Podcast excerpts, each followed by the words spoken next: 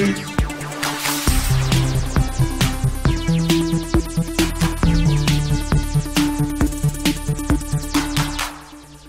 What's love, up? I love. Sorry, I every time we go the show starts, I'm looking at this because we got a big fucking TV screen here, and I love the intro sequence. It's so cool. Sorry, go okay. ahead, introduce yourself. If you ever see Marcus looking over that way, that means he's looking at the monitor of the show. And it's actually very hard sometimes to not look at the monitor. And then sometimes we'll be like watching footage while we're talking, and we are assuming that the footage is what you guys are seeing.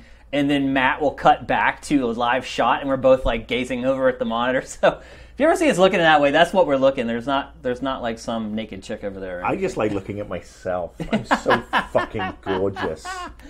Anyway, welcome to Game Face episode 11. I gotta say, this has been one of the best weeks ever. You got um, laid?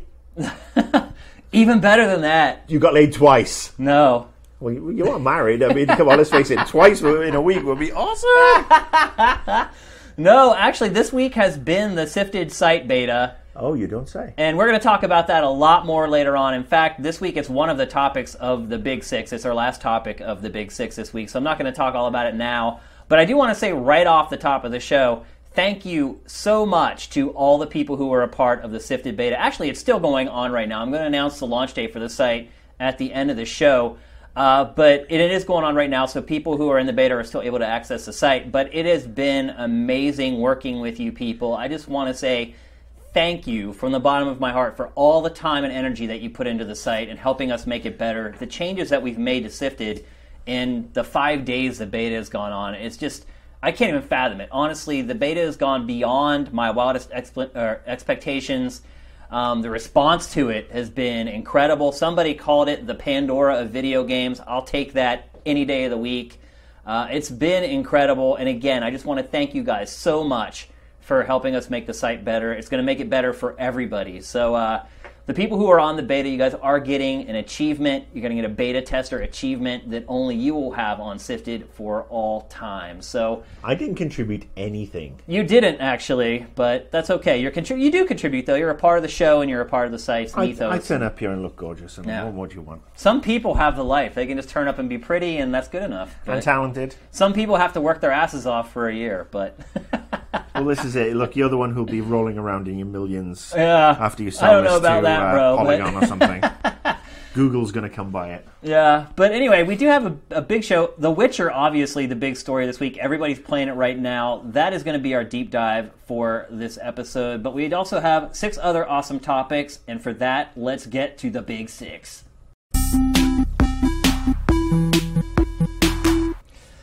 So, Marcus, I know you complain about Polygon a lot, but this first topic I is complain actually about I complain about Kotaku more. no, that's true. But you do complain about Polygon a good bit. But this first topic actually comes from Polygon. It was a feature that was written by, and I want to get her name right, Katie Chironis. Okay. Wrote a feature about Kickstarter and how big Kickstarters like Yooka-Laylee and Bloodstained are making it difficult for the legitimate indies to get funding on Kickstarter. And the reason I want to talk about this is because this is one of the stories that we posted to SIFTD this week, and it ended up becoming one of the most commented stories on SIFTD. And so it obviously generated a lot of really good discussion.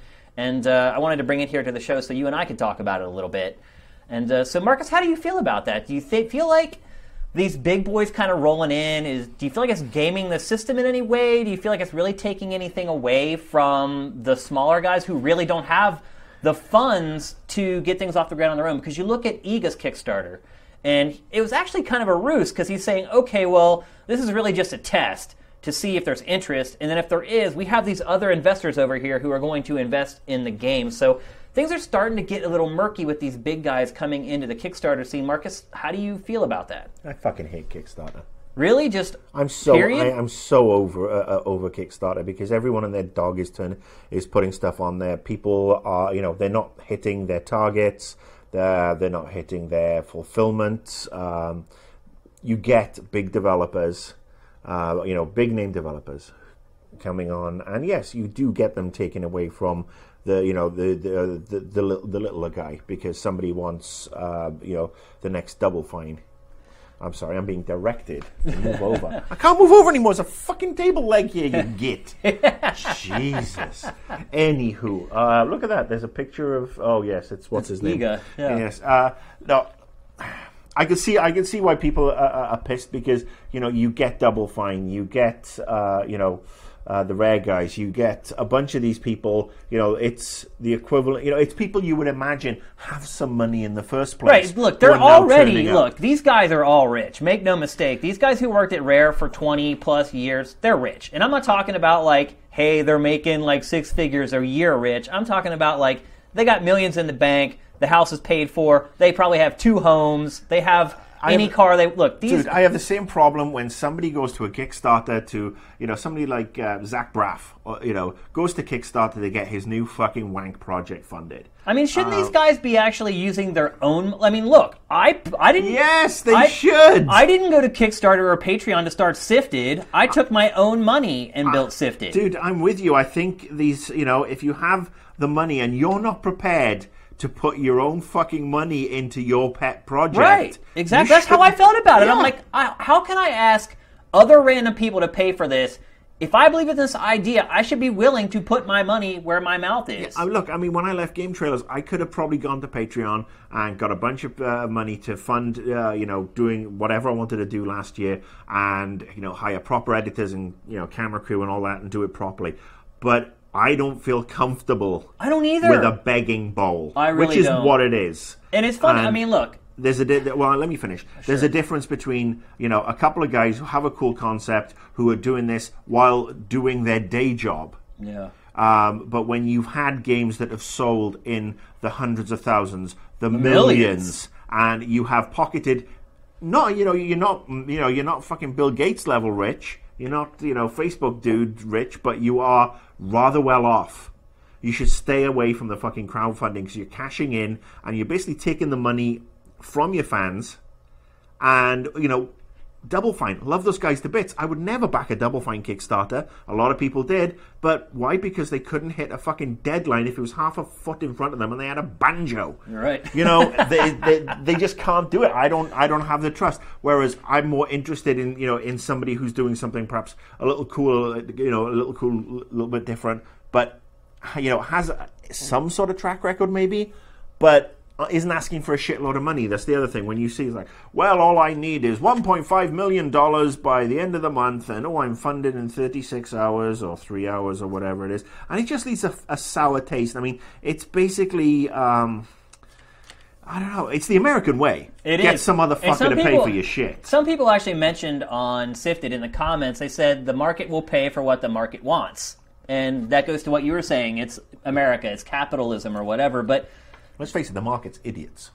sometimes, yeah. I mean, no offense to the people who watch this show who are obviously cultured and, And very, incredibly smart. yeah, very, very uh, Forward tasteful thinking, individuals. uh, but let's face it. I mean, uh, you know, on the whole, people are fucking morons. Do you think that, I mean, it doesn't matter though that these smaller indie games aren't getting made just because nobody wants them, period? And it's not even because they already put money into one project and they've hit their quota of what they're going to give to Kickstarter? Um, There's no simple answer to this, though, right? Yeah, okay, they, they, yeah, I can I can bluster and say if I can hear kick, Kickstarter all day.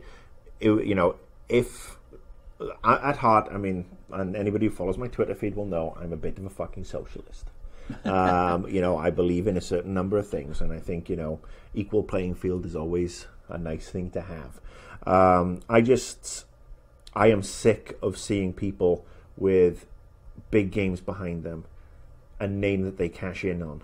Not just you know, not just in the game space, in every other space as well, and cashing in on that and taking money from their fans. I mean, and people will say, And "Well, the fans are more than happy to give it, you know, though. That's we, the thing. you know, if, if, if the the game wouldn't get made otherwise, and we're just paying up front, but then."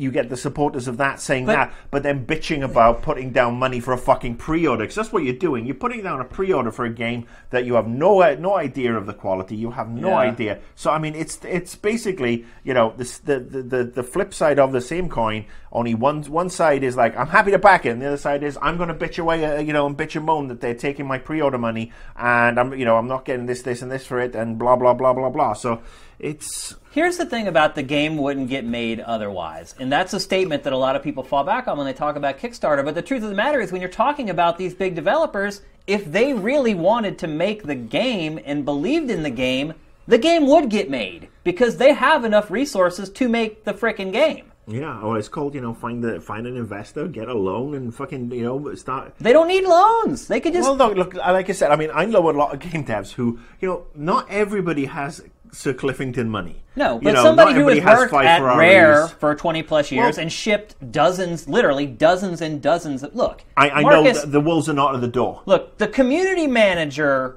who worked on Call of Duty is filthy rich. So, dude, these people have money. If you ship successful games, you get rich. Even the people that are on small on the totem pole get rich. Dude, Not think about- always. think about it. The community manager from Call of Duty ended up starting his own studio. Still hasn't shipped a game or really shown his game. closed the studio. Huh? Did it close? I think they closed the studio.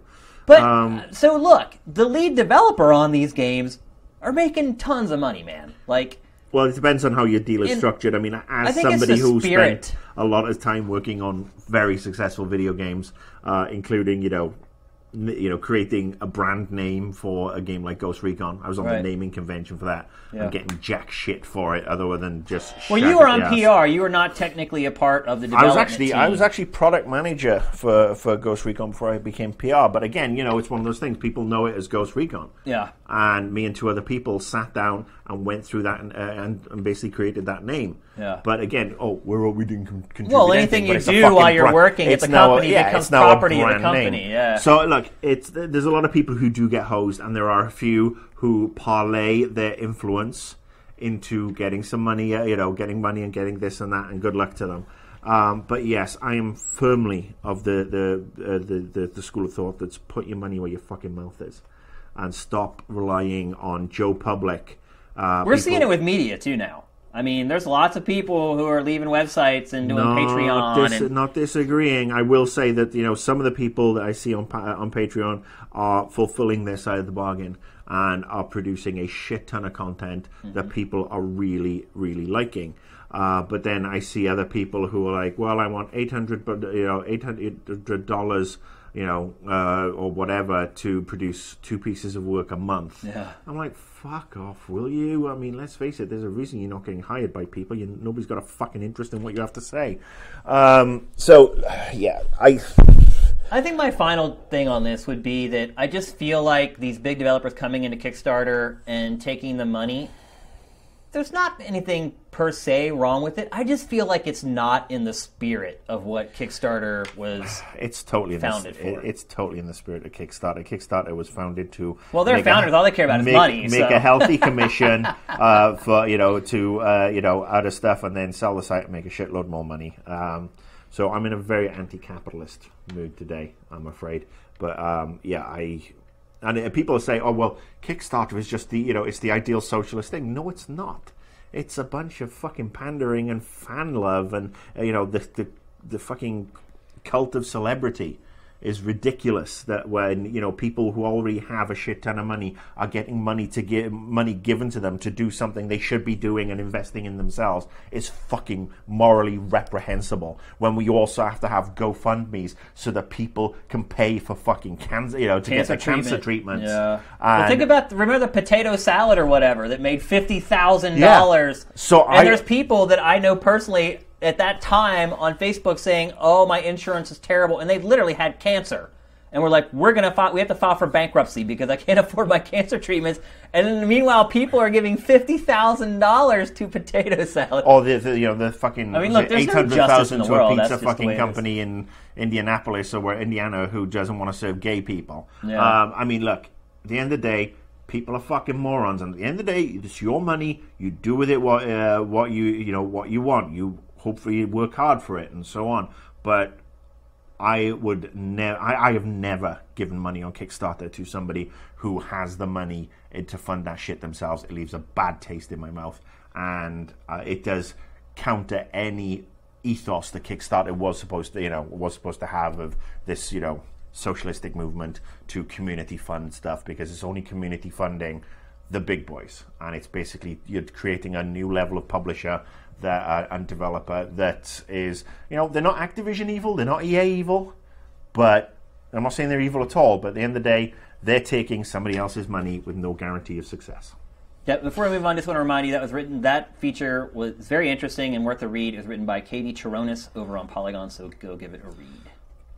All right, next one. Um, let's talk about rebooted brands and re, you know, I mean, Need for Speed. Yeah. The game I first played on the 3DO when it was Road and Track Presents. Well, that was Need where it was Speed. launched on the 3DO. That's yes, where it first- indeed. Yes, um, I, I first played it when I was working at Games World in the UK, um, the TV show, and I remember just thinking, "Wow, this is really cool" because it was like you know FMV quality Yeah. footage, and um, I mean, it wasn't really much of a game. Yeah. Uh, but it was it looked pretty. Yeah. Uh, but it's coming back again. Well, it never really left, so to speak. Uh, Need for Speed. I think after like the third one, it left. Yeah. Well, I don't know. It I left think the a lot of building people. in my in my mind. Sure. I think a lot of people feel like uh, the Underground, Underground 2 was the peak of the franchise.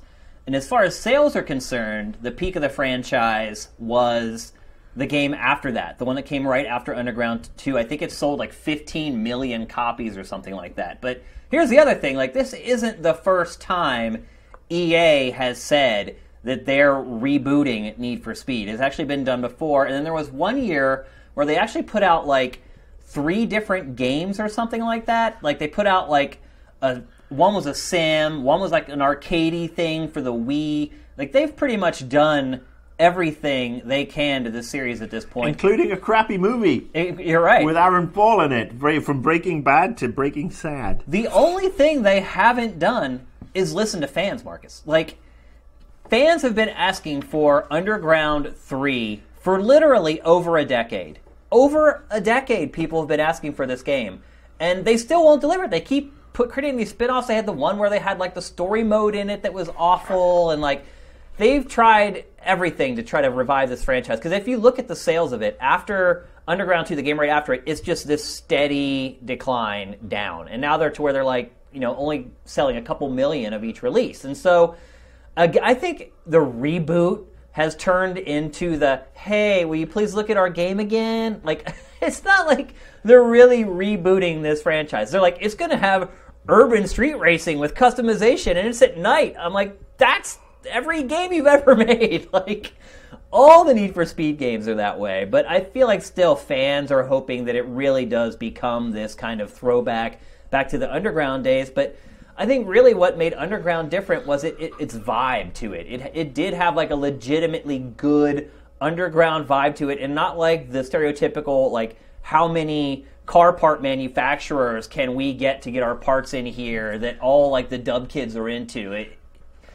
what are you doing, Marcus? Sorry, I, I, I- I saw Matt laughing at me and realized I was listening to you, but I was in your shot. Oh, got you, got you. yes, so there you go. Um, So they're going to show more of this at E E3.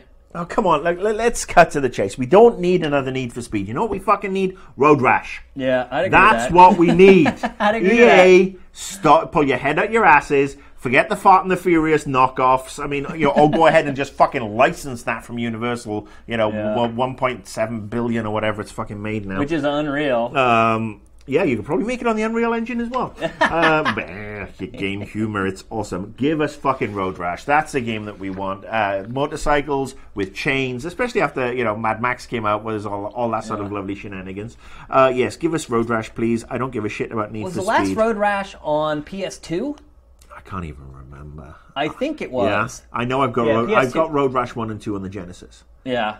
I played the most of it on the original PlayStation. That's where I played the game the most. Uh, I think it was one of the early games that had just come out when the PlayStation just came out, and It there was, was no good games at the Awesome PlayStation on the Genesis. launch. It was awesome on the Genesis. And so I played that, and I played Destruction Derby. Like those were the two games that I Ah, played at launch.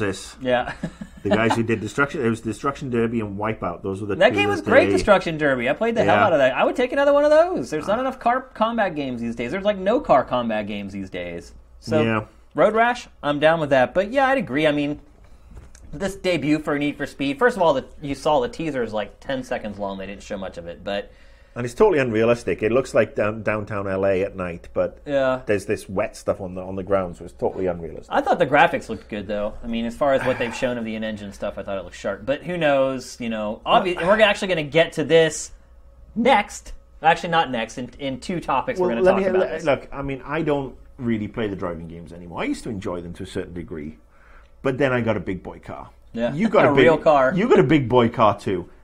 I would, and I don't know what you drive, Matt, but given what I can get into and just hop Drive on the freeway, real, drive yeah. for real. None of this shit cuts in for me anymore. I think it's just I'm old. Well, there's no good place to drive cars here, though. Well, That's the some, problem. There's some tracks. I'm, well, there's tracks, yeah, but you track your car, you beat the crap out of your car, man. You take it to the track, you'll burn through a set of Well- brakes and a set of tires in like a day. so I don't like track it like very often. So But there's something to be said about getting on the freeway, putting your foot down, and oh, for sure, for sure, you can never replicate that feeling with a video game. It's just impossible because zero to sixty in four seconds. Yeah, exactly. You can't replace that, and you don't feel the inertia and all that in a video game that you would feel driving a real car. But I still enjoy racing games A a, lot, of people do. I mean, Forza does so well. Um, you know, Drive Club that uh, that came out. Drive Club's getting great reviews. It's doing really well, but it's a Mm, rigid sim, and and that's one thing I would say is like I'm not a big fan of rigid simulation driving games. Even though I love driving a real car, and like when I buy a car, I get a stick shift, and you know I don't go with an automatic and whatnot. I like driving real cars. If you got a sports car that had an automatic, I would kill you. Lots of people have that. though. That is, yeah, that's just wrong. Yeah, well, now they have like the paddle shifters that kind of make it feel like you're shifting and everything. No, But you need to stick shift. yeah, I mean, I, I always have. A, I've had a stick shift since my first car. I always will have one until I get arthritis and I can't drive a stick anymore. But When I get to that stage, just I'm I'm going to be ready for my my fucking little rascal. yeah, but I don't like simulation driving games. Like I'm not a big Gran Turismo fan. I'm not a big Forza fan. I like the Horizon games because they're a little more arcadey. But you know, ju- I think just because you like really driving doesn't mean that you want the same thing in your video games. And that's why I actually do generally like the Need for Speed, at least the themes of the Need for Speed games. Um, but as far as this debut getting me really excited for the new one, I mean, there's not much there. One and two, what they did show, it doesn't look all that different from the prior ones. So, Road rash. Road Rash, I'm down with that. So, Marcus, Doom, Doom. We're all doomed. Doom. Doom. Yeah, they showed us three seconds of gameplay of Doom this week, Marcus. It was a Doom with a view. Yeah. In fact, when I was getting footage ready for the show today, I had to just basically grab that trailer and just like loop it three times because otherwise it would drive Matt crazy because it would run out by the time he like started it playing and before he got his hand off the mouse. So, All right, roll it, Matt.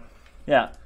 No, actually, I actually went back and cut the old trailer from E3 last year in with the new footage, so just to make Matt's job a little easier. And then I looped it a couple times so it wouldn't uh, totally stress him out. But they did show just three new seconds of gameplay. But here's the thing: so they had worked on this game for a long, long time, and had almost had the game finished. And out of the blue, Bethesda was just like, "Look, we aren't happy with the direction this other Doom is going. We need to scrap it." And so, I actually have footage as well of the prototype, which was just leaked this week. Somebody who used to work on the game just basically put out a trailer for the original version of Doom that never saw the light of day. And here it is. It's completely different. There it looks like Metal Gear, and then Yeah. another part it looks like Call of Duty, and another part it looks like Gears of War. It looked like it was just like this mashup of like every popular game that was available at the time. And so now they've kind of gone back to this more like demonic Traditional. traditional Doom. But Marcus, do you think that that is the right call? Yes. And Why? I'll tell you why. Because the original Doom is three million years old now. Um, I think going back to its core and relaunching it, uh, considering you know we had Doom three a while back, which was a mixed bag. Yeah, I think that's probably the best way to describe it. it. Yeah, that might be charitable. Um, yeah, But yeah, I mean, look, we've gone. I mean, what twenty? It was like 20, 25 years since Doom came out. Twenty years. yeah. Yeah, it would have been about 20, tw- actually 24, three to four years. Quarter the- century. Uh, almost, yeah. and I played it the first time round. Um, So did I. but to be able to go back, especially with the tech now and how gameplay has evolved, I am looking forward to seeing what Bethesda, who have a rather good track record Yeah. recently. I mean, you know, you look at Dishonored, you look at you look at Skyrim. I mean, I'm expecting more than perhaps just a regular, you know, Monster closet shooter like we got with Doom and- 3. Yeah. Yeah, I'm hoping that you know this is a true evolution of the Doom, you know, origin, and uh, I mean, I think it's you know, it's it's what I'm. It's my it's my. It's the thing I'm mo- most most looking forward to bef- just before E3. I've got my my pass for the. Um, pre E3 event that they're doing uh, on the Sunday, um, and I think that you know if they can deliver something you know cool for Doom and for, uh, Fallout 4 and uh, Dis- Dishonored 2, I think they'll they'll have a great E3. But I, I digress.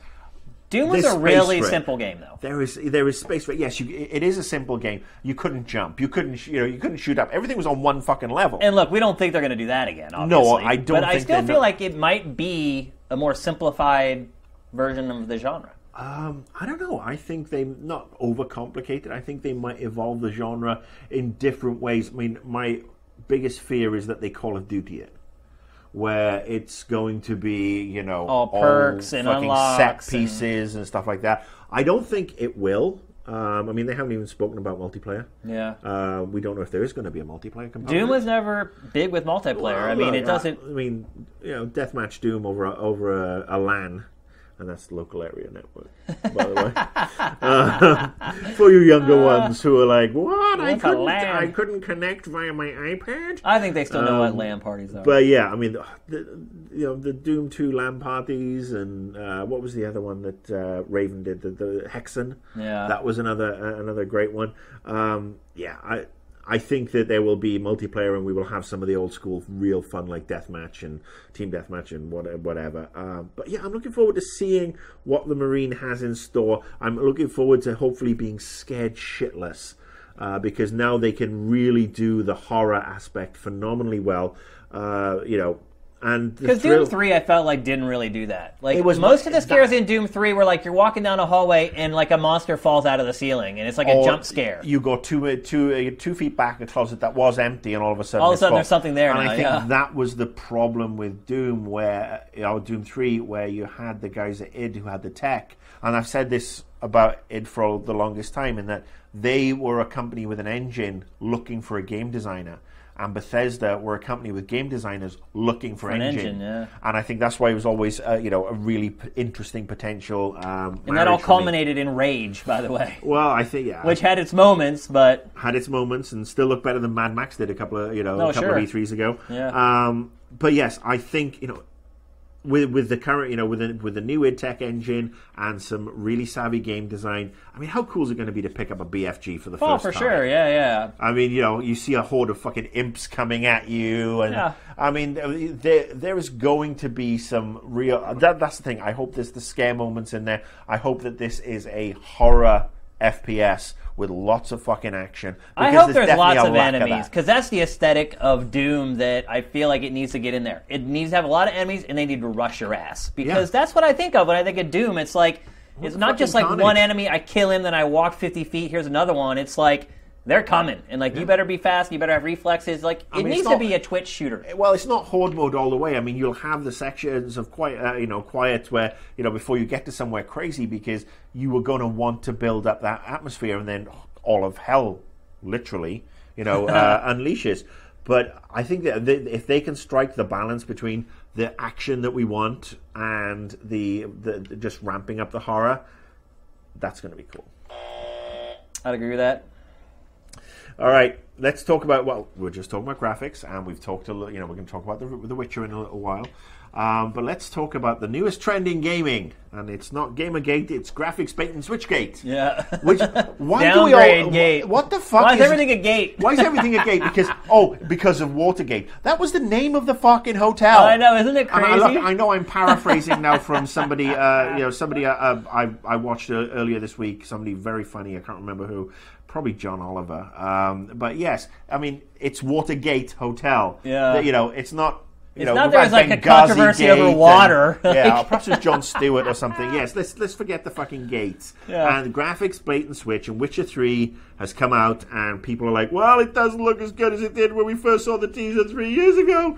Following on from um, Watch Dogs, which came out, and obviously people are like, "It doesn't look as good as the first time we saw it at the Sony press conference." Following on from Killzone, which was, "It doesn't look as good as the first time we saw it at the PS3 press conference." Yeah. And as ad nauseum ad infinitum since the beginning of time. Um, Thus the phrase bullshots and all all that other stuff. Yeah. I mean, people are complaining that uh, The Witcher is downgraded. Uh, you know, they've downgraded the the PC version in particular to sync up with the PS4 and the um, uh, Xbox One version. Now we have three people here who are playing The Witcher Three Yeah. at various stages within the game. I myself have only just started, but um, and all different platforms. uh, well, two different platforms. yeah, you guys are playing on PS3.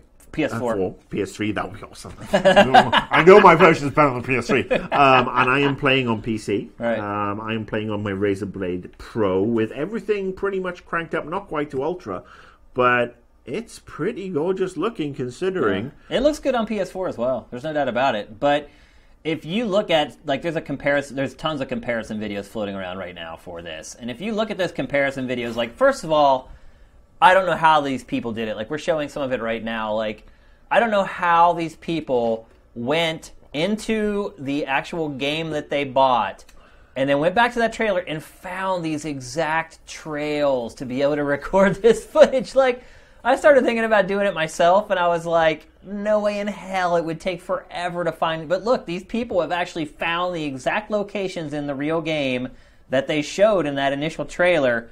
And you can see, I mean, there's a big difference. Like there's a lot Yeah. less detail in the final game. There's a lot more detail in the trailer, and actually, the developers at CD Projekt went on record this week and said, "Yeah, you're right. Like we did had to cut some stuff back, and yeah, in some ways we do regret."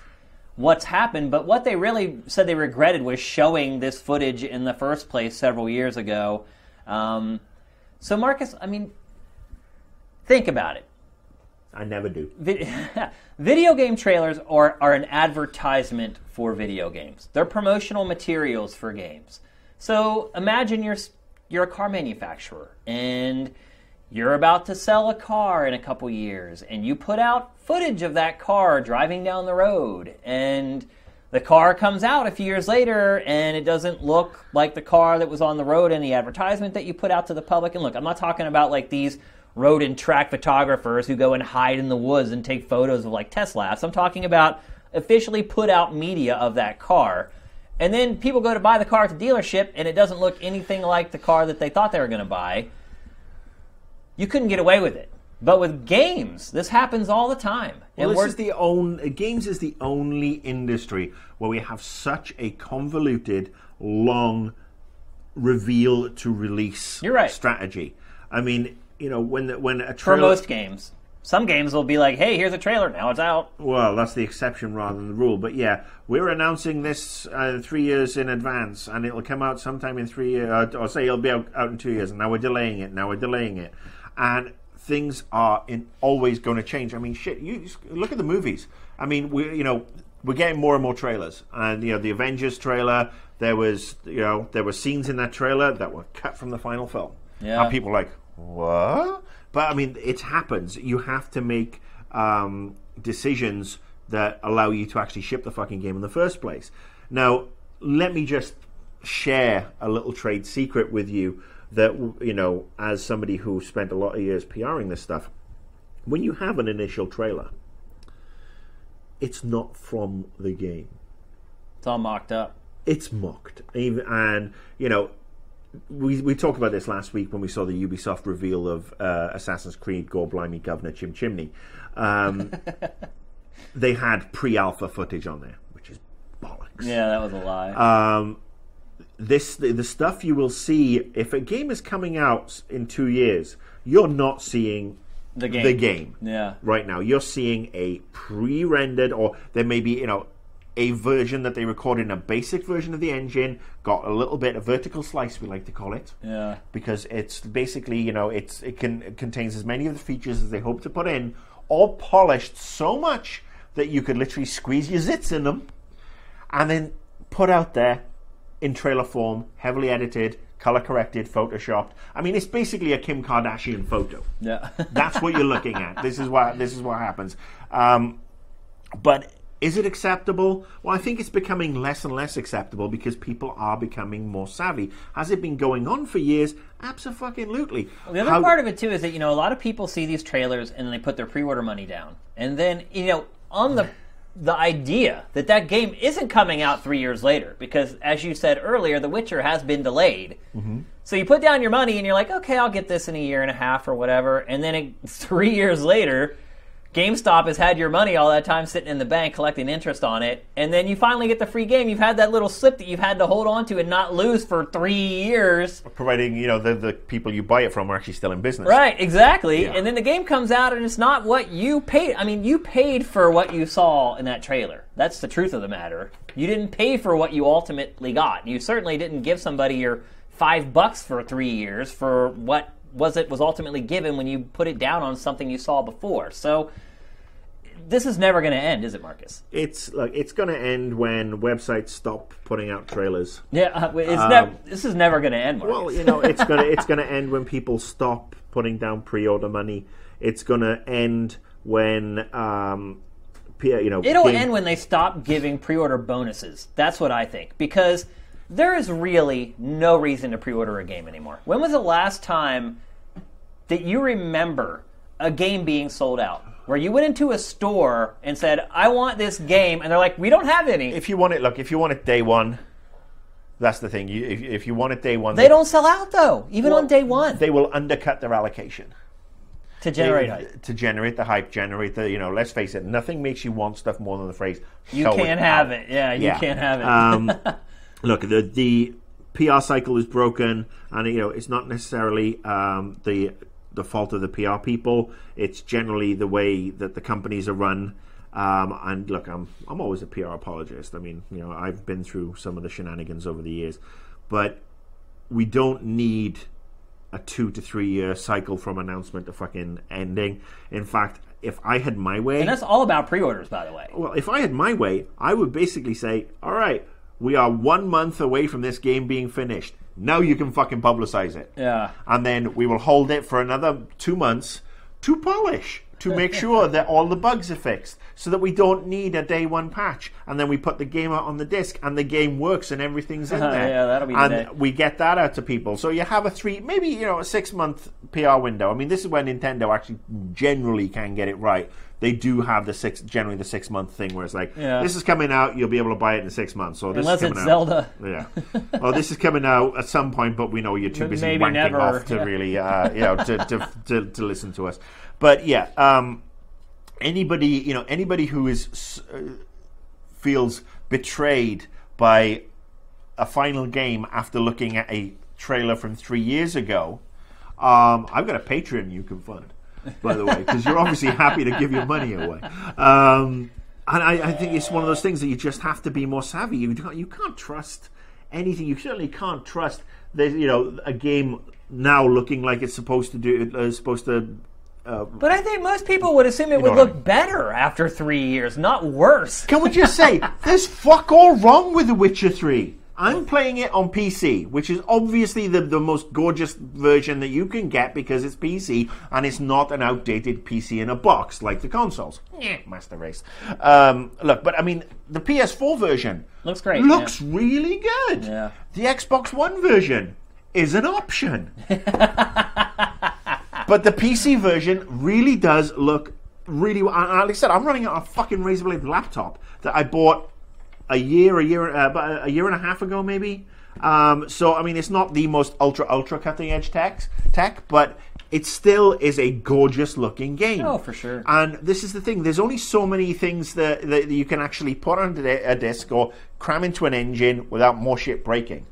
Now, if you're on PC, what will happen with, it, with with Witcher at some point, or Witcher Three, uh, it'll, what happened with Skyrim. You'll get some sort of probably some update, Yeah. and it'll be oh, the ultra high le- high res pack is now available, or whatever it is, and it'll be be awesome, and everybody will will laugh. But I mean, at the end of the day, you can't anything you see at E3 at press conferences this year, if they are not coming out within this calendar year, don't fucking believe that that's the final product you're going to get because it's not.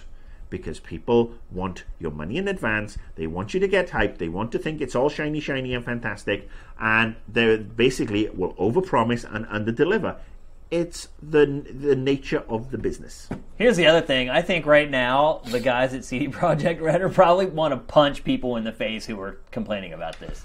They're putting on the happy face because they're in that very crucial like There's- our game came out. We need to be very nice. We need to be very happy. We need to make our customers happy. But you just know, like, whenever they're hanging out having a beer, they're like, I can't believe those ungrateful, blah, blah, Well, blah. look, I mean, this is the thing. You This don't game make, looks you, amazing, You like- don't make the promises, uh, you know, that it's going to look at uh, look like this, and then three years down the line, it doesn't quite look as Yeah. good.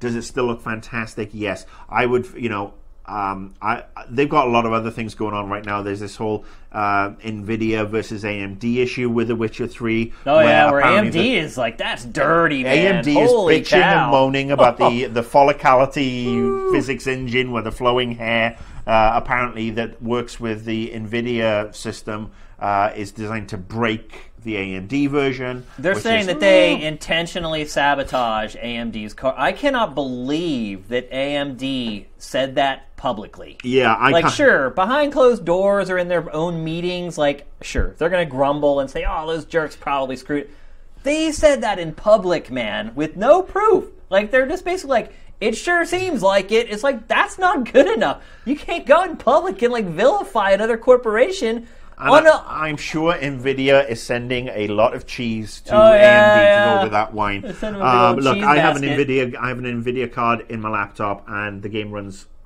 gorgeously. It is one of the best looking games, and, we, and, and we'll talk about, a little bit more about it later.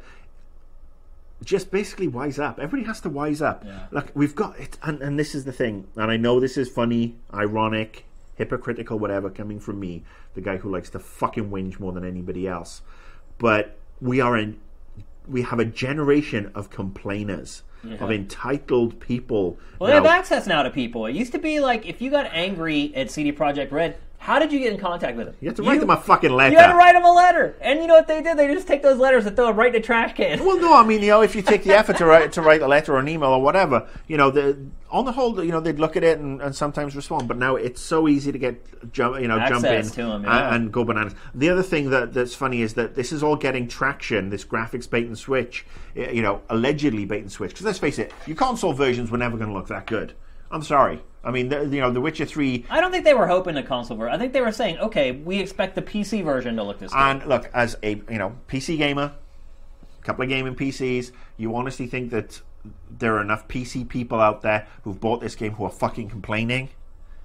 I think this is basically another another issue of Vocal minority. a vocal minority getting on social media, getting on forums, and look, we, we've all had the experience of the mouthy individual with 61 Twitter followers who decides to bitch and fucking moan because it doesn't fit their own particular vision of what a game should be or a website or whatever, should be- anything should should be, be, or yeah. anything. At the end of the day, those people and three dollars can get you a fucking frappe at Starbucks because let's face it, the Starbucks frappe is more useful.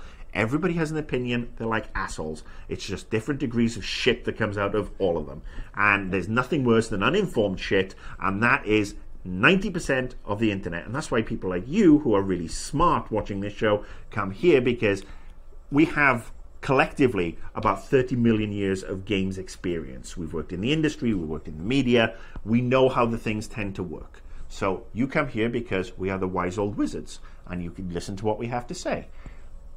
The problem is that there are people out there who have no such experience and spout shit off left, right, and centre and should be fucking ignored. In fact, yay, they should be castrated or euthanized. um, I have I, look when I become president of the world, I'm introducing the moron law, and all morons will be executed. Yeah.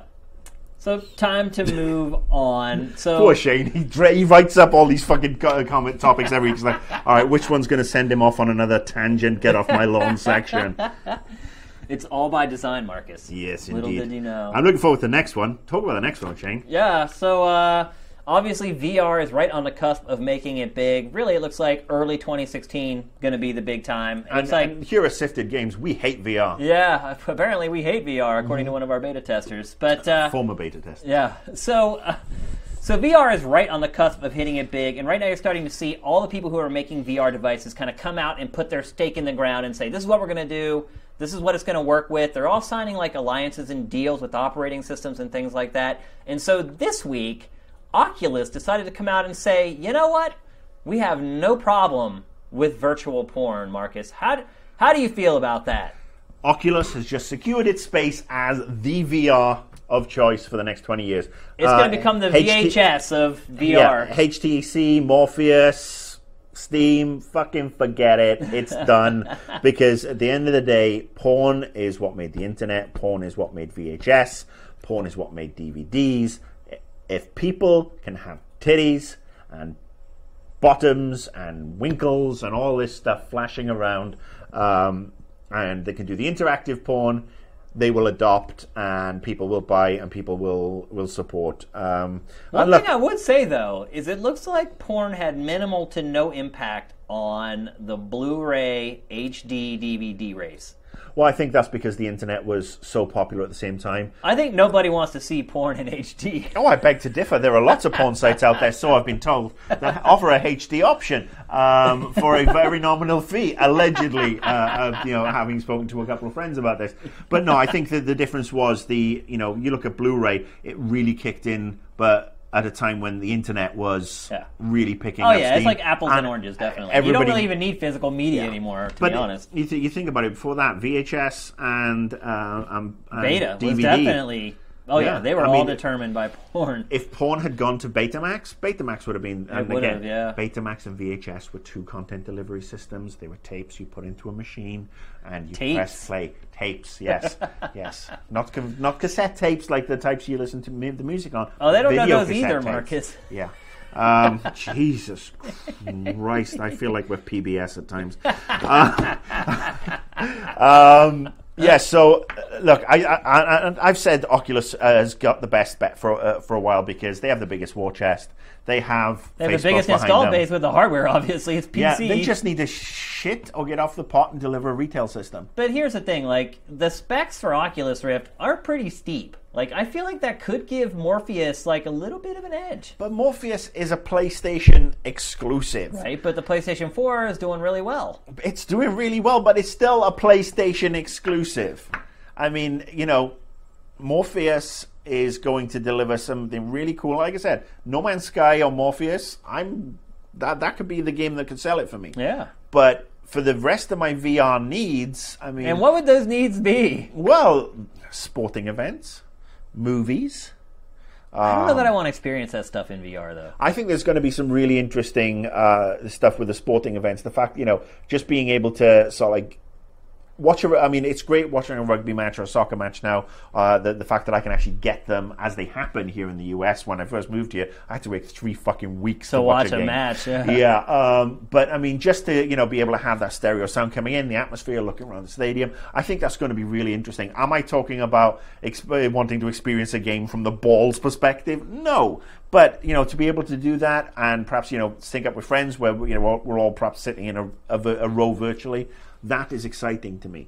Um, obviously, some you know the games aspect is going to be really cool, especially with games like Elite Dangerous, which again is perfect for Oculus. So you know, you look at some of the other games that that are coming out. I mean, shit, um, the new Fallout game. If that was with Oculus, I don't think it's going to happen, given Yeah. that you know Oculus and Bethesda have issues. But I mean, that would be again be phenomenal. And you know, I think movies, TV shows. I mean, you know, where you have you, when you're in that world, not necessarily, you know, you're still a spectator, but you know, you're not participating in it because that's what the games are going to be for. But the fact that you know there is no borders, Yeah. that is what's going to make it interesting. And what sold me on that concept was the, um, the Oculus demo I got last year at E3, where I looked at the 3D platformer game, and I was like, I never thought a 3D platformer would work inside VR, and it does. Yeah. And that proved to me that you can make anything work. That's true. If you can make that genre work with VR, just about anything. And they've got fucking Facebook money. Yeah. I mean, you know, I know it, Facebook is something that only us old people use now. I know it's all your Snapchats and your Periscopes And and, your your Tumblrs. armadillos. No, apparently Tumblr's gone as well. um, or you know, it's like very very small. But um, you know, Facebook still generates a lot of money, especially on the ad side. Um, so I think that if Oculus can deliver a retail system in the next six to twelve months.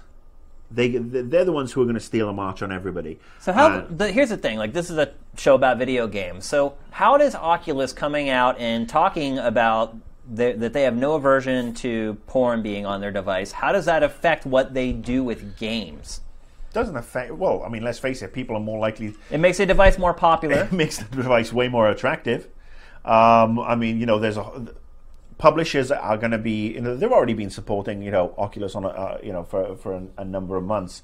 But I think publishers are going to say, all right, well, people will buy an Oculus because they can, can have their porn, and that is a market that is now going to be built for us, and we can then sell sell too. Not you know the hairy hand brigade with you know porn games, but I'm talking about you know Activision and EA if they see that you know 15 million fucking Oculus headsets that are sold. They will cater to that audience. Yeah. Because once you, you know, I mean, we saw this. I mean, it, it could turn the tide of the VR headset war, for lack of a better fr- term. I think I, I don't think there's a, a war right now because let's face it, nobody's you don't firing feel like shots. you don't feel like right, but you don't feel like eventually Morpheus and all these other headsets are going to compete with each other for market share. Do you think anyone's going to buy two VR headsets? I mean, they're looking at coming in at like 200 at the cheapest, but it's probably going to be closer to 3. I mean, most households are going to have to choose one of these things. And honestly, the one of the one that they will choose is the one that will be the one that's backed by the biggest fucking backer. And I don't and think that's Oculus. And if they're allowing porn on their device, you, I mean, look, you're not going to be able to experience porn on the Morpheus. no. Maybe some anime tentacle. I mean, you have a closed system. It up, maybe yeah. there's some type of a web service where it works, but it's not going to work like it does on Oculus, where the platform's open and they can actually create things specifically oh. for the device. And look, I mean, the, the the you know the really exciting thing for me is I've got this idea for a splash guard for your for your Oculus Rift that I'm going to put I'm going to put into Kickstarter, and that's how I'm going to make my millions. Uh, easy wipe clean uh, Oculus Rift splash guards. And that's the thing; it's going to get like pretty nasty. You're going to have people building like these peripherals for people to use with their VR and like. uh, funnily enough, I actually saw something uh, on Facebook that's not an Oculus. You know, uh, it's not a peripheral for that. It's actually a uh, proctologist training device that uses a, you know, uh, almost like a simulation on a screen. But there is a peripheral where you have to put Okay, your hands we up this it. fake ass. Yeah, we get it. And I'm just, yes. But that's what I'm saying. Sky's like, the limit, and none that's of the type were- of stuff you're going to see. Like people, people think they're embarrassed whenever they get caught. Now, imagine with VR. Can you imagine being a teenage boy in the next couple of years? No. I mean, they will never leave their fucking room. Say, buy stocking Kleenex and, and wet wipes. Do it now. That's what I'm going to do. I'm going to call my broker. Uh, but yeah, look, I, I got no problem with that. I got no problem with that. It's look, only going to help games, honestly. I mean, it's just going to make the install base for whatever device bigger, And and, le- le- it's going to incentivize developers and publishers to make games for it. Let me just say, I don't have a problem with most versions of porn. I mean, I'm I'm European. Um, Most you know, I have- versions. well, look, I mean, there's some stuff that is just way too gross and, and illegal, and you know, just. Uh, but I mean, I don't have a problem with sex. I'm I, like I said, I'm European. We have more of a problem with fucking violence than uh, than sex. So uh, yeah, I mean, we're not. I'm not from a culture that demonizes Yeah. the naked human form. I think that's even changing in America now, slowly. Not fast enough. Yeah. Uh, but anyway, yes, VR porn, A OK for Oculus. That's what it says on the schedule, and I am A OK with beer. All right, so um, let's go from Oculus porn to something a little closer to Shane's heart. Shane, we haven't talked about the SIFTD website launch yet for a while. Yeah. It's been it's been weeks since we discussed it. Um, the beta has been going on, or the beta, as Yeah, I would as I would have said a long time ago. God, I've become so Americanized. It's, I gotta go get a gun. Um, and a Camaro. Um, right, so we've been in beta. There's been a lot of really good feedback. yeah, amazing been- feedback. There's been some interesting feedback. Yeah, It's time for the launch update, Shane. it is. You've got to hit us with that date, Shane. Yep. Are you- So are you, going to hit us with that date, Shane? I am going to hit you with that date. Okay, well, you, you get lost in my beard. So, uh, so here we are. My name is Marcus B, and welcome to the live announcement of the uh, launch of SIFTD.net. Uh, it's not going to be announced now and then launching in three years because that's not how we roll. but it's been heavily teased, and I know you all have the proverbial um, blue balls. So over to over to to our um, our glorious leader, Mr. Shane. Yep. Give us the fucking date. Yep. So SIFTD is launching at 9 a.m. Pacific on Monday. So this coming Monday at 9 a.m. Pacific, SIFTD will be live for everyone. Memo- Yay! Memorial Day weekend. The- well, here's so here's the thing. I have more details on that. So, as a treat for people who are watching this show live, and for anybody who watches the archive on YouTube, Monday is going to be all for you guys. We are not actually promoting the site's launch until Tuesday. So Tuesday morning is when the big Twitter storm happens. It's when I get all my friends to all tweet together. And uh, actually, anybody watching this, I'd appreciate it as well. When I send out the tweet that the site is live, if you could retweet it, it could make a huge difference in our business. So I'd really appreciate it if you would do that. You have friends? A few Okay. here and there. And uh, so Monday is going to be all for you guys. And we're actually doing this strategically. One, because a lot of people are going to be away for the holiday, and maybe they're just getting back from the holiday, they won't be able to check it out. But two, we want to ramp up that traffic gradually on that day before, just to make sure our servers are all good so we can spin up some more servers if we need to. You do realize that there's going to be at least three ass clowns watching this show who are just going to tweet it out on Monday. Yeah. I love your optimism. No, no, your sunny No, no. optimism is such a, con- a contrast to my dark pessimism. I am optimistic. I try to stay optimistic. But uh, so that's the thing. Monday, the site will be live, and anybody can go there. You don't need a beta code. It's there starting at 9 a.m. on Monday, June 1st. And then on Tuesday morning, that's when we actually go out with like the huge rush. The site is live. Everybody come and hit it. Uh, but for Monday, we're just looking for maybe a couple thousand people to come in, really push the servers a little bit, try to gauge everything, make sure nothing breaks when there's really a ton of people on it. And then on Tuesday, it's the big blowout. So beta will continue. For those of you who are watching this who are still on the beta, the beta is going to continue. If you are on the site the last couple of days, you can see we keep making fixes and updates and changes. That's going to continue all the way through the weekend until Monday morning. So you still have some more exclusive access if you're a beta tester. But come Monday, the beta code access goes away, and if you come to SIFTD.net, you can access the site. So, 14 day free trial. yeah, and yeah, And if you decide to sign up during your trial, your sign up, your activation doesn't kick in until after your free trial ends, so you don't even lose like time on the free trial. Yeah, yeah. So I'm glad you brought that up, Marcus. So if while you're on that first 14 days where the site is free, and here's the other thing, like people on the beta have signed up for subscriptions. In fact, 25% of the people in the beta have signed up for subscriptions already. And I just want to let them know and all the other people know who maybe jump in on Monday. If you want to subscribe right away, you can. You're not going to lose time on your subscription. So if you subscribe, you get to the site on Monday, and by Wednesday, you're like, I love this site, I want to pay for it. You can pay for it then. The money won't be deducted from your account until the free trial is over, one. And two, your 365 days won't start until that free two weeks is over. So don't not subscribe because you're afraid, oh, well, I don't want to subscribe now because that'll take up some of my 365 days. You're golden. We have it all set up and worked out so that once you subscribe and that free first two week period ends, that's when your year starts. So don't worry about paying too early or anything like that. You're not going to get ripped off. We've uh, made sure that we took care of that for you guys to make sure you get all the time that you pay for. And uh, that's pretty much it, man. I just wanted to get it all out there. SIFTD.net, live 9 a.m. Pacific. Everybody come, have fun. I know all our beta testers are loving it so far. I hope you guys love it too. Um, this has truly been a labor of love for me. I've got to say that my eyes teared up a little bit the first time I saw people on the website because you got to understand like I worked I've worked on this thing for over a year, never made a penny, putting money out, not making any money, and to see people using this thing and to immediately get positive feedback from those people. And not even just positive, like it's really been glowing and I've been kind of overwhelmed by it.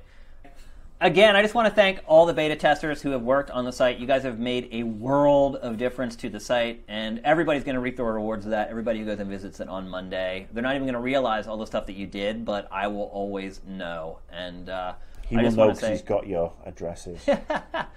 I just want to say thanks again to all you guys. You guys have done a great job, and keep it up. You know, it's- we've still got the whole weekend to continue uh, improving the site. I think all the fixes are done at this point. There's really no bugs left. It's really just adding really cool features that a lot of the users have been recommending. So we're going to keep cranking through the weekend and get ready for that big launch on Monday, and then the big worldwide blowout on Tuesday. Can people like friend you on the on the site if Yes. you got your profile? Yeah.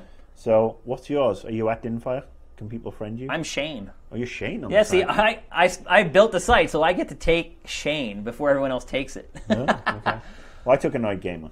you took it. I thought you wanted to get rid of that moniker. Eh, it's my Twitter feed and everything. And Yeah. let's face it, I'm a grumpy fucker. Yeah. And you wouldn't let me put annoyed cunt in there. So Yeah. there we go. Um, Here's the thing about your aliases or alii. I don't know what the plural of that is accurately, but so let's say you guys sign up on Monday or Tuesday and you check it out and you're like, oh, I don't really want to pay for this yet. Here's the thing, like we won't wipe your account. You'll, your account will stay on the site for forever or until the site goes away or whatever happens to the site. But your username will only be held for 60 days from when either your free trial runs out or from when your subscription runs out. And obviously, that's because we don't want people signing up and just hoarding names. You know, people just jumping in saying, I'm going to take John or whatever. I think I might have to go go and register for something else and just do all my all my sweary names. Well, I mean, look, you can get Marcus. if you just want Marcus, like, you can get it.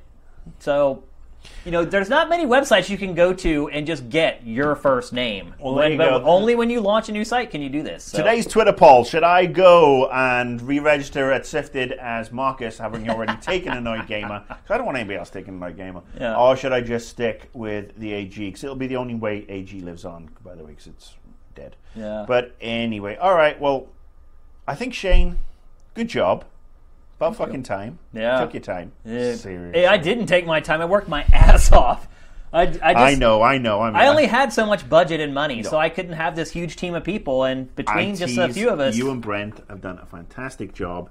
Um, I, everybody's looking forward to it. So, thanks, man. boom. Appreciate it. Your hands are cold. Jesus. I freeze in here. You're always like I'm sweating. I freeze in this 'Cause I'm studio from a every tropical time. environment. Anyway, um, let's go. We have a trailer of the week. We have a trailer of the week, and it's for Density. No, it's it's for Destiny House of Wolves expansion. Marcus, this thing's been getting some pretty good reviews in comparison to the first expansion in particular. This one's actually bloated with content, and there's some new story stuff, and there's some new competitive stuff, and there's new.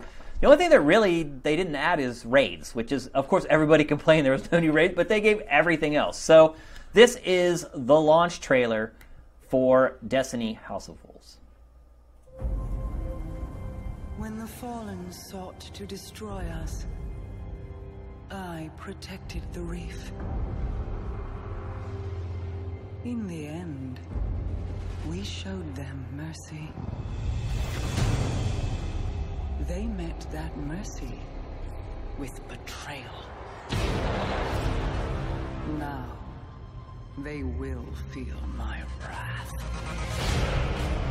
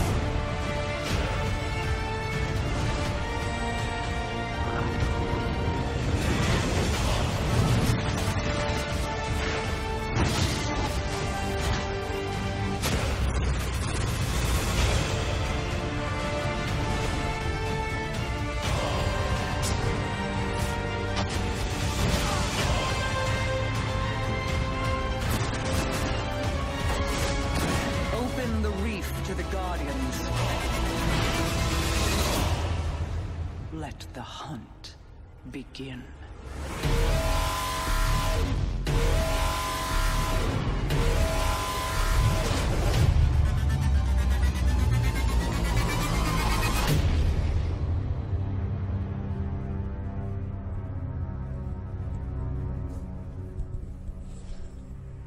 Ah, so, So- which house is that? Is that is House Baratheon, House Stark, House of Wolves, Dances with Wolves? Marcus, is that enough to bring you back to Destiny? No. Me either. Uh, look, I, I tell you why. Um, I am. I've said this before. I'm just. I don't like being held hostage over mul- uh, multiplayer gaming by having to pay a fee to Sony or Microsoft. Um, and I know it's like, oh well, you get these free games. As a wise person just said, you get eleven hundred million dollars worth of wise uh, free games a year. Um, I just think that multiplayer gaming should be free, and um, I just you know it's the little Milton Spoiled by the bastard in me. PC. Yeah, yeah. Um, anyway, I played it for a while. I made that kinda argument like- back when Xbox Live launched. it's like, wait a minute, I've been playing PC games online for free all these years. Like now I got to pay. Yeah. But I, I, I mean, obviously, eventually you get over it, right? Nope. I let my Xbox One, uh, my Xbox Live Gold fucking thing expire too. I think it was an easier argument to make before Steam existed. Hmm. But now with Steam, I mean, Steam's pretty much every I bit as good the- as Xbox Live, and I it's was on free. the MSN Gaming Zone. That was awesome. that is old school right there. Yeah. All right, so our deep dive is going to be Witcher 3. All three of us have been playing it. When I say all three of us, I'm talking about Matt as well. Matt is going to jump in. He is mic'd up today. Hello. Can you hear him, everybody? Hopefully, you Check, guys can hear Matt. Let's say Better. check check the comments. can you guys hear Matt? Can you hear me out there in internet land? We had a camera, but it broke.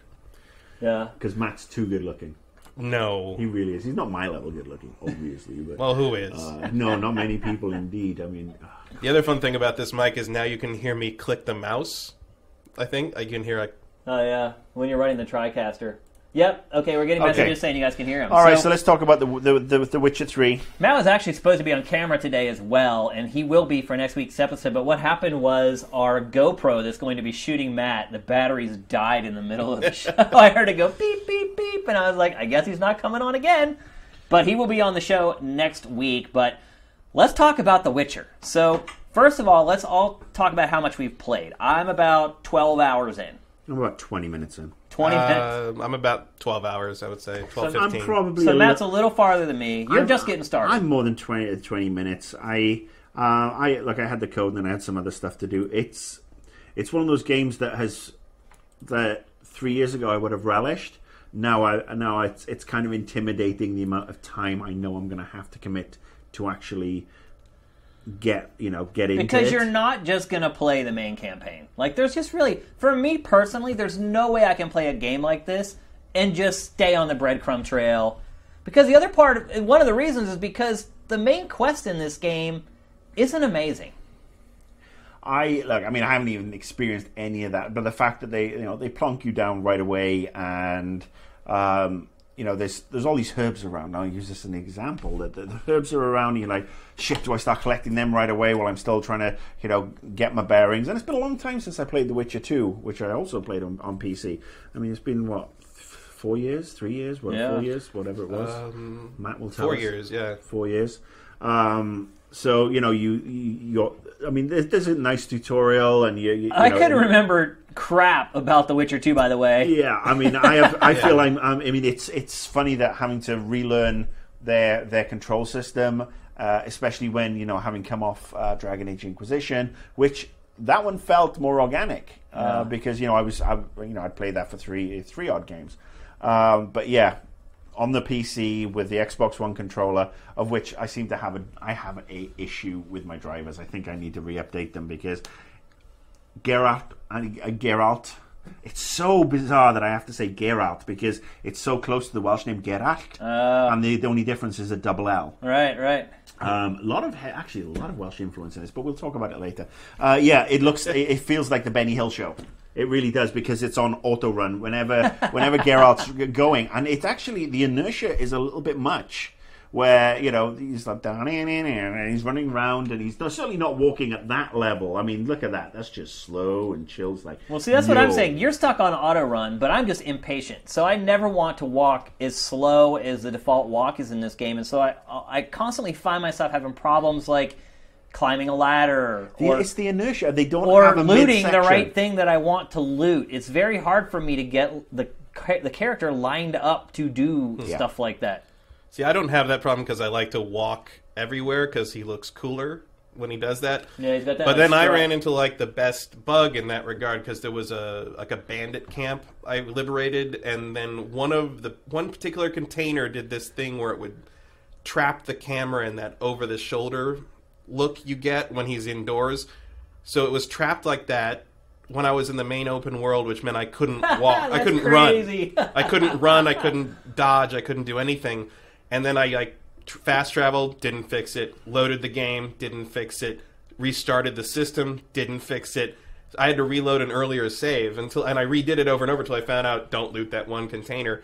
But like, there's a bunch of weird little things like that, and people are finding bugs all through it. Oh, there's, I actually And- have not experienced a single bug or a crash so far. I've, I've had three separate crashes, and they've all happened when I hit the Y button to pass my turn in this stupid card game. yeah. Um, which I didn't think I'd ever say the words "I miss dice poker," but I do, I do, and um, so I obviously there's a lot. Someone I think it was on GAF or something said like this is just like the like a Eurojank like RPG like Risen or Gothic or whatever with like more polish than we're used to With a bigger And- staff. yeah, and I didn't staff. want to like agree with that because I love The Witcher and I love CD Projekt and I think they do some of the best work right now. But playing, I've have you know around the 12, 15 hour mark, I'm gonna like, yeah, there's some there's some rough points in this. There's some that jank in the that game, definitely. horse is Oh, the horse, That yeah. horse is barely two worlds worthy. I mean that. Well, you know I don't know that- if you anyone's seen those videos uh, on YouTube from uh, from Two Worlds, uh, Jerry the retarded horse. Yeah, I've seen But it. I'm getting Yeah. flashbacks to those videos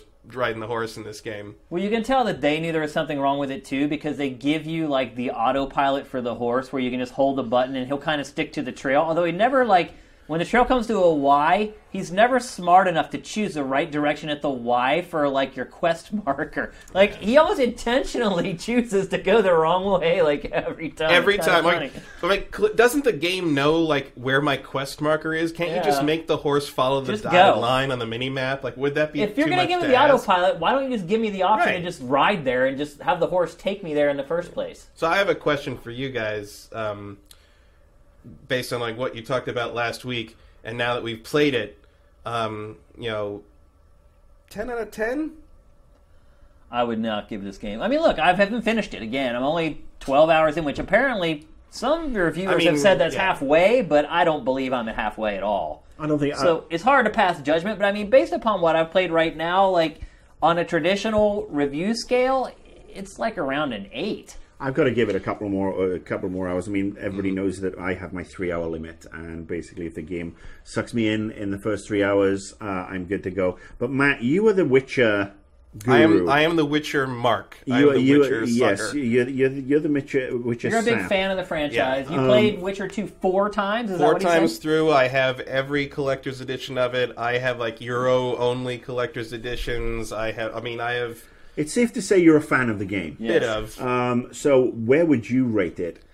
I I mean, granted, I'm o- I'm early on. I'm only 15 hours into what I think will be a 150 something hour playthrough, but like, I'm I'm in the eight out of 10 range right now. I Yeah. I mean, I, I love it. I love a lot of, of the world. I like Geralt as a character. I like the Ciri. An part 8 out of 10 far. means you love it, by the way. Yeah, absolutely. That's a great Like score. I don't want to like make it look like I'm not using the whole scale here. I mean, Yeah. I'm very positive on the game, but there's there's a lot of rough edges. And the other thing I'm concerned about is like I'm already kind of feeling just cause 2 syndrome where like you hit this point where I've seen every sort of side or or outside world quest you're going to throw at me and like uh I'm worried that eventually I'm going to hit the point where like 100 hours in I'm not going to care about bandit camp number 29 and like you know I don't really care about the bandit camps all that much right now. Like I felt like Witcher 2 was a much more handcrafted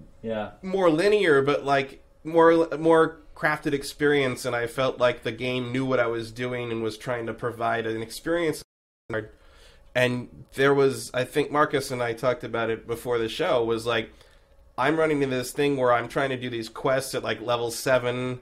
And I'll see a question mark for an un- unidentified thing, and I'll go over to it, and I'll start fighting some guys, and then their leaders will come out, and the leaders are like level 16, and they're all red, and they've got this giant skull over their life bar, You and I'm gotta like, be well, really nope, careful. you know. You gotta be really careful because you can just accidentally walk or ride into a patch of thistles, and next thing you know, there's this monster that'll kill you with like one Yeah. hit. Like you can't just really like roam around without fear of getting killed. And I like that kinda on cool one in some hand. ways. yeah. yeah. I like that there's no level scaling and all that, but I felt like I feel like I'm more constrained in this open world game than I was in this more linear Witcher 2 game. it's like the it's like they've they've gone the Skyrim route. They want to be Skyrim, uh, you know, that grand epic scale, which is not a bad um, ambition to have. I think the some some of the uh, what I would what I would guess from what you just told me is you know it's a way to encourage you to come back and extend the game time, the played game time, because Sure, sure, you know yeah. you're going to come back to somewhere you've already explored. Because now I'm 19, I'm going to go back and kick their fucking asses, which you know is a, st- a standard uh, you know trick with a, with a, a trope. lot of uh, a lot of publishers. But again, I mean, you know, me playing devil's advocate because I like to do that. Um, you know, this might actually be a little bit more realistic. So I've had some, you know, thoughts since we discussed it, and the fact that yes, you're going to go in and kill these guys, and the, the you know the, the more powerful guys appear as they would perhaps in real life, because not everybody is going to be at your level. Um, so it, it's you know it, it's interesting.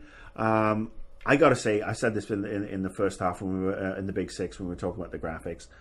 Game is fucking gorgeous. Yeah, I love sunrise and sunset in this game. It really shows off all the little details that they put into the visuals. You can see the yellow sun reflecting off of the little puddles in the ground. Like it is stunning. Well, I just loved uh, this uh, section where just you know you head into Garrison, one of the first missions, and uh, you know you've got this little weather indicator. It's like a, a little fucking weather channel app right on the top of your screen. Where it's like it's 10:34 a.m. and it's sunny with chance of participation later, precipitation later. But you look into the distance and it's black. And the you know you can hear the wind start to pick up, and Yeah. you know the rain is coming, and it actually has a psychological effect. I mean, Oh, perhaps for you know. I was also sitting under our air conditioning unit, but uh, I actually you know I felt you know that little temperature drop psychologically, Yeah. and you know yeah it, it's it is No, it's a the here's, most it's a very well crafted world. Like it's incredibly believable. Like that's why I enjoy like doing the side quests and things like that more than the main quest because the main quest so far has just been like this big chase sequence. It's like, hey, there's this girl, you need to find her. You find her. They're like, well, hey, now there's this other girl you need to find, and then you find and it, and so I've actually been far more interested in just meeting the people kind of on the periphery of the story because they also it feels like they fill in the story more than just playing through the campaign does. They provide a lot of little details. They provide a lot of context for the main missions that you're doing and it it actually gives you some motivation to kind of go forward and plow through the main the main campaign in the game. So as far as the world is concerned, in an open world, a believable world, they just have absolutely nailed it in this game. It's it's incredible And what they've done. I have to because earlier I was thinking, I felt like much of the world felt the same. It all kind of felt like that sort of Central European countryside look. But watching the B-roll while we've been talking, I realized that I I know exactly where every location is in all the B-roll, and I'm like, well, I guess it must be more singular than I thought it was if I know all these woodsy areas by heart already. Yeah. So I guess yeah, I was wrong. Good job, good job on that. and the side quests are really interesting, and I like that they've changed uh, a lot of the hunting stuff to be more like of an investigation. And you like I did this That whole is a little weird to me, though. Like I, I almost feel like I'm Barney. Miller in this game at times. It's like a lot, but that's on the main quest. Like most of the main quests are like, okay, go over here and use your vision to find footsteps. use your eagle vision to Yeah. uh, yeah. Use your vision to find these footsteps, and like it just becomes this trial and error thing where you're just looking at the ground, walking in circles, Mm. trying to find like a, a highlighted footprint or whatever. Like I don't like that part. That of stuff. Like, I'm not in, but I mean in like the Witcher business, like the where you there's like the early thing where there's like a ghost by a well, and you have to like you have to like find who it is and why they're dead and why they're angry, and then find their body and set it on fire. You kind of do this like I don't know. Maybe it's because I watched the show Supernatural, but I love the whole like we have to do the lore. We have to figure out what's wrong. You know, it's not just go hit thing with sword. There's a little more to it, which sort of justifies why you need a special class of human being Right, to do to this do job. job, kind of thing, you know? um, so I kind of I dig that. I like what they're doing. They're trying to make it a more involved process. But like you say, they fell in love with that so much that he's constantly using the Assassin's Creed Witcher sense to like track everything. I just feel like I'm, they're making me a private eye at parts, and, and this guy is like a badass. He's like Batman. Yeah. He, He is, is a little bit medieval like Batman. Batman, Yeah. yeah. you're right. What about the combat? So I think the combat. I mean, I've had limited experience with the combat, but the combat actually does. You know, it takes a little bit of getting used to if you're used to perhaps more other, you know, other systems or playing with different classes. I generally don't play the up close combat stuff uh, when I play RPGs. I generally Yeah. play. Uh, uh, You're a you know, ranged I'm- I'm, ranged or, or you know m- more magic, uh, you know, focused. But I think you know it's the heavy attack, the light attack, and you know the parry roll. It does. It don't roll. By the way, the roll is the worst thing you could do Okay, That's well, true. The 'Cause the the roll dodge you- is very useful, but the Yeah. roll is not useful until you if you put enough points in in the uh, the combat like track, you can get a defense ability that lowers like by a certain percentage the amount of damage you take when you're dodge rolling. Yeah. But until then, you want to use that that B button dodge to that the side. sidestep. Okay. Because Yeah. the other thing, one, well, there's two things. One, the roll takes down your stamina, which makes it more difficult for you to win a fight. The other thing is it takes you way far away from the enemy. The only time Which I use the roll, well, the only time I use the roll is when I am trying to get away from the enemy. Like I'm almost dead, and I'm Yeah. like, oh crap, I need to get away, and like I'm going to run away. But if I'm actually engaged in combat and trying to sidestep an attack, just tap what it's circle on PS4, and for you that would be the B button, I guess. So just it's a little sidestep, and even though it sometimes the attacks actually still hit your character, it won't do any damage, and you're right there to start with your combo. Well, I like the you know the, the the parry, which also acts as a counter, a preemptive counter attack. Yeah. Um, it's again takes a little bit getting used to, but it does remind me in a good way uh, of Arkham Asylum. Yeah. Where you know when when the Batman combat was actually a little bit more than just you know where it didn't it didn't get overcomplicated. It wasn't oversimplified, but it wasn't overcomplicated. Yeah. Um, and I got to say, look, the the magic powers again take a little bit of getting used to because, like, I'm old now. I mean, it takes a while for me to figure out which button to Yeah. pull up a wheel and stuff. But the Jedi mind trick, Yeah. I fucking love that. I mean, I I half expect. I try not to use the Jedi mind trick. but it's awesome. I mean, I feel like it's going to hurt my character at the end of the game if I've used the Jedi mind trick too much. I don't, it's probably completely irrational, but I do. I try to never use it. I just, I mean, I am half expecting at some point in the game I'm going to use it perhaps one time too many, and Your brain's going to explode. Well, I, I'm the, the, the, you know, Geralt is going to say these are not the droids you're looking for. Because I mean, that's just the only thing that's missing. Because I mean, you know, he makes a little sign with his hand, Yeah, and the little, you know, uh, incantation appears or whatever. But I mean, that's that's uh, you know, a kind of a fun little thing. The, I keep on losing my Don't, microphone, don't cross your arms over your microphone. but I have. other thing I would say about can't the let people look at my boobs all the time. The other thing I would say about the combat is that when I first started playing it, I would like jump in. And I don't know, maybe it's because all the other action games I've played or whatever. I would just jump in and, and then slash, try to step and dodge, and I was getting annihilated. And what I found is that like it's much easier to just keep your distance, roll in, attack twice, roll back out, let him Yeah. go through his animation I routine. just said I go do the. That's why you know. I, No, I I'm like saying if you're trying like to being- dodge. I like being from a distance and letting them, you know, letting them come. It's that old uh, tactic of you know, if you're defending, you know, have the higher ground, exhaust the, you know, exhaust the enemy, so they have to. The um, worst is when you run have to fight humans that have crossbows. That is uh, another I kill tactic I would recommend is There's kill them first every time. And Yep. let's face it, you can't stealth. And that's the other. There's bone- no stealth. That was the bone of contention that we discussed. I mean, and I can't remember if this was in Witcher Two. If there was a sneak attack, uh, No, there was a horrible forced stealth sequence, but there was no. There is no way to assassinate enemies in this game that I've found so far. Anyway, it's Yeah. like you can sneak up behind we- a guy and he won't know you're there, but you have to like engage him to kill him. You have to hack him, which is pretty ri- ridiculous. have to engage yeah. him. It's like, hello, I just snuck up behind you. How are And you? now I'd like going to kill you." please. I do appreciate that the game is super willing to just kill your ass if you're too aggressive or too. I've only died once so far. I've died a few hours. times. One time I was just an idiot and I rolled off a cliff Yeah. trying to fight a guy. Fall damage in this game is pretty extreme. But like, there's some, you know, even like drowners or whatever, like monsters on your level, they'll they'll take your life bar down quick if you're not careful. They do. They hit you once, like your your health will go way down. But I've only died just the one time, and it wasn't even like during like the Griffin boss fight or anything. I just got like you said. You fell off a ladder, got didn't you? no, but I got caught like against a tree by three guys, and I couldn't get away, and they just hacked me up and, and killed me. So Sounds like a party. So let's go. We're running out of time here. So let's just say, Marcus, you haven't played a ton, but would you recommend people buy this game? I can't. I can't recommend uh, anybody buys this game yet, but I can't not recommend that they don't buy the that they don't buy the game. If you know what I mean. Uh, ask me next week. I'll have played Yeah. more, and it'll be interesting that where I will be, and I know you guys will be further ahead. But if it makes it beyond the three-hour limit, you can follow my Twitter feed. In fact, I will probably tweet out this weekend if I like it or not, because it's a holiday weekend, and Yeah. I'm hoping the wife will let me play some games. Yep. I think you'll find that if you like these kind of, if you like the prior Witcher games, go buy it. Don't even hesitate. If you like open world RPGs like Skyrim, go buy it. You're not, you're gonna love it. I would Don't say it's hesitate. there's a there's a, a difference between this and Skyrim. oh for sure, but There you don't is. want them to be the same. No, you don't want them to be the same, but uh, don't go in expecting a Skyrim. It's a markedly different Yeah, style of game. it's got a different vibe to it for Uh, sure. You know, it's like not all swords and sorcery games that have dragons are the same. Yeah, yeah.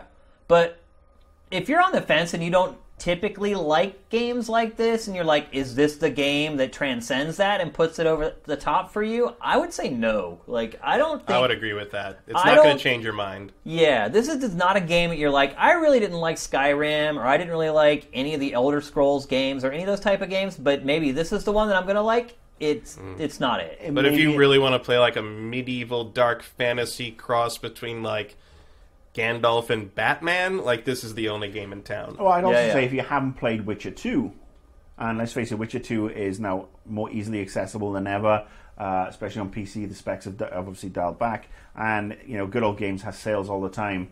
Uh, I would go to GOG.com and see if they see what the price is on, on Witcher 2, and, and maybe just uh, give that a little try and uh, and use that as an amuse bouche, if you will. Yeah. So I think that's it. That's going to wrap it up for the show. I will see everyone, and I mean everyone, on SIFTD.net on Monday. And I will be there. I will be jumping in the comments to talk with you guys. It's been really fun just talking to the beta testers. We have a custom built comment system, and they've been really good at really honing that. So follow us on all our social channels. You can see our handle there at the bottom of the screen. Um, I should probably also mention that this is the last week that this show will be archived on YouTube, at least on a weekly basis. Um, beginning next week, and it'll still be free, obviously, because there's a two week free trial when SIFTD launches. Um, but beginning next week, if you want to watch the show, you're going to have to come to SIFTD.net to watch it. Sign up. You don't if have you to pay anything. if you can't catch the live show. Yeah, if you can't catch the live show is going to keep happening. We'll keep live streaming this until eternity. But uh, this will be the last archive show on a weekly basis on our YouTube channel. We do want to thank people who have uh, stuck with us on YouTube while we've been uploading stuff there. I cannot say that I'm going to miss working with YouTube. It has been a nightmare. I thought you said you can't. I'm not going to miss working with you too. No, I was like, me, me and Matt are fucking out of here. Bye. But uh, yeah, so next week's archive will be on SIFTD.net and not on our YouTube channel. If you have subscribed to our YouTube channel, we will be dropping content here or there on the channel. I will probably drop game evals every once in a while for big games so you can see what we're doing. Uh, anytime we launch a new show or something, we'll probably put a, an episode of it up there so you can see what we're doing. But otherwise, it's all to SIFTD.net, people. It feels really good to say that. So I'll see you guys all on Monday on SIFTD Beta Testers. I'll see you guys all weekend. Everybody has an awesome night. Yes. How um, about you do it this time? Before you up and out it, um, this this weekend sees the first anniversary of us finding our dog. Wow. The dog that you know, you when you came to pre three barbecue, the little Yeah. yappy poodle that Yeah. we were trying to, we'd found abandoned and wanted to get adopted. We've had him a year. It's his fun day this weekend. so- Happy birthday. Yeah, Spike, right? Spike. There you go. Yeah. Fucking bizarre that we'd ne- we never thought we'd have a dog, uh, let alone a four pound yappy teacup poodle. But And now you love him. He's a total arsehole. He fits into my family so well. So everybody, have an awesome weekend. I'll see you guys on Monday. Game Face is up and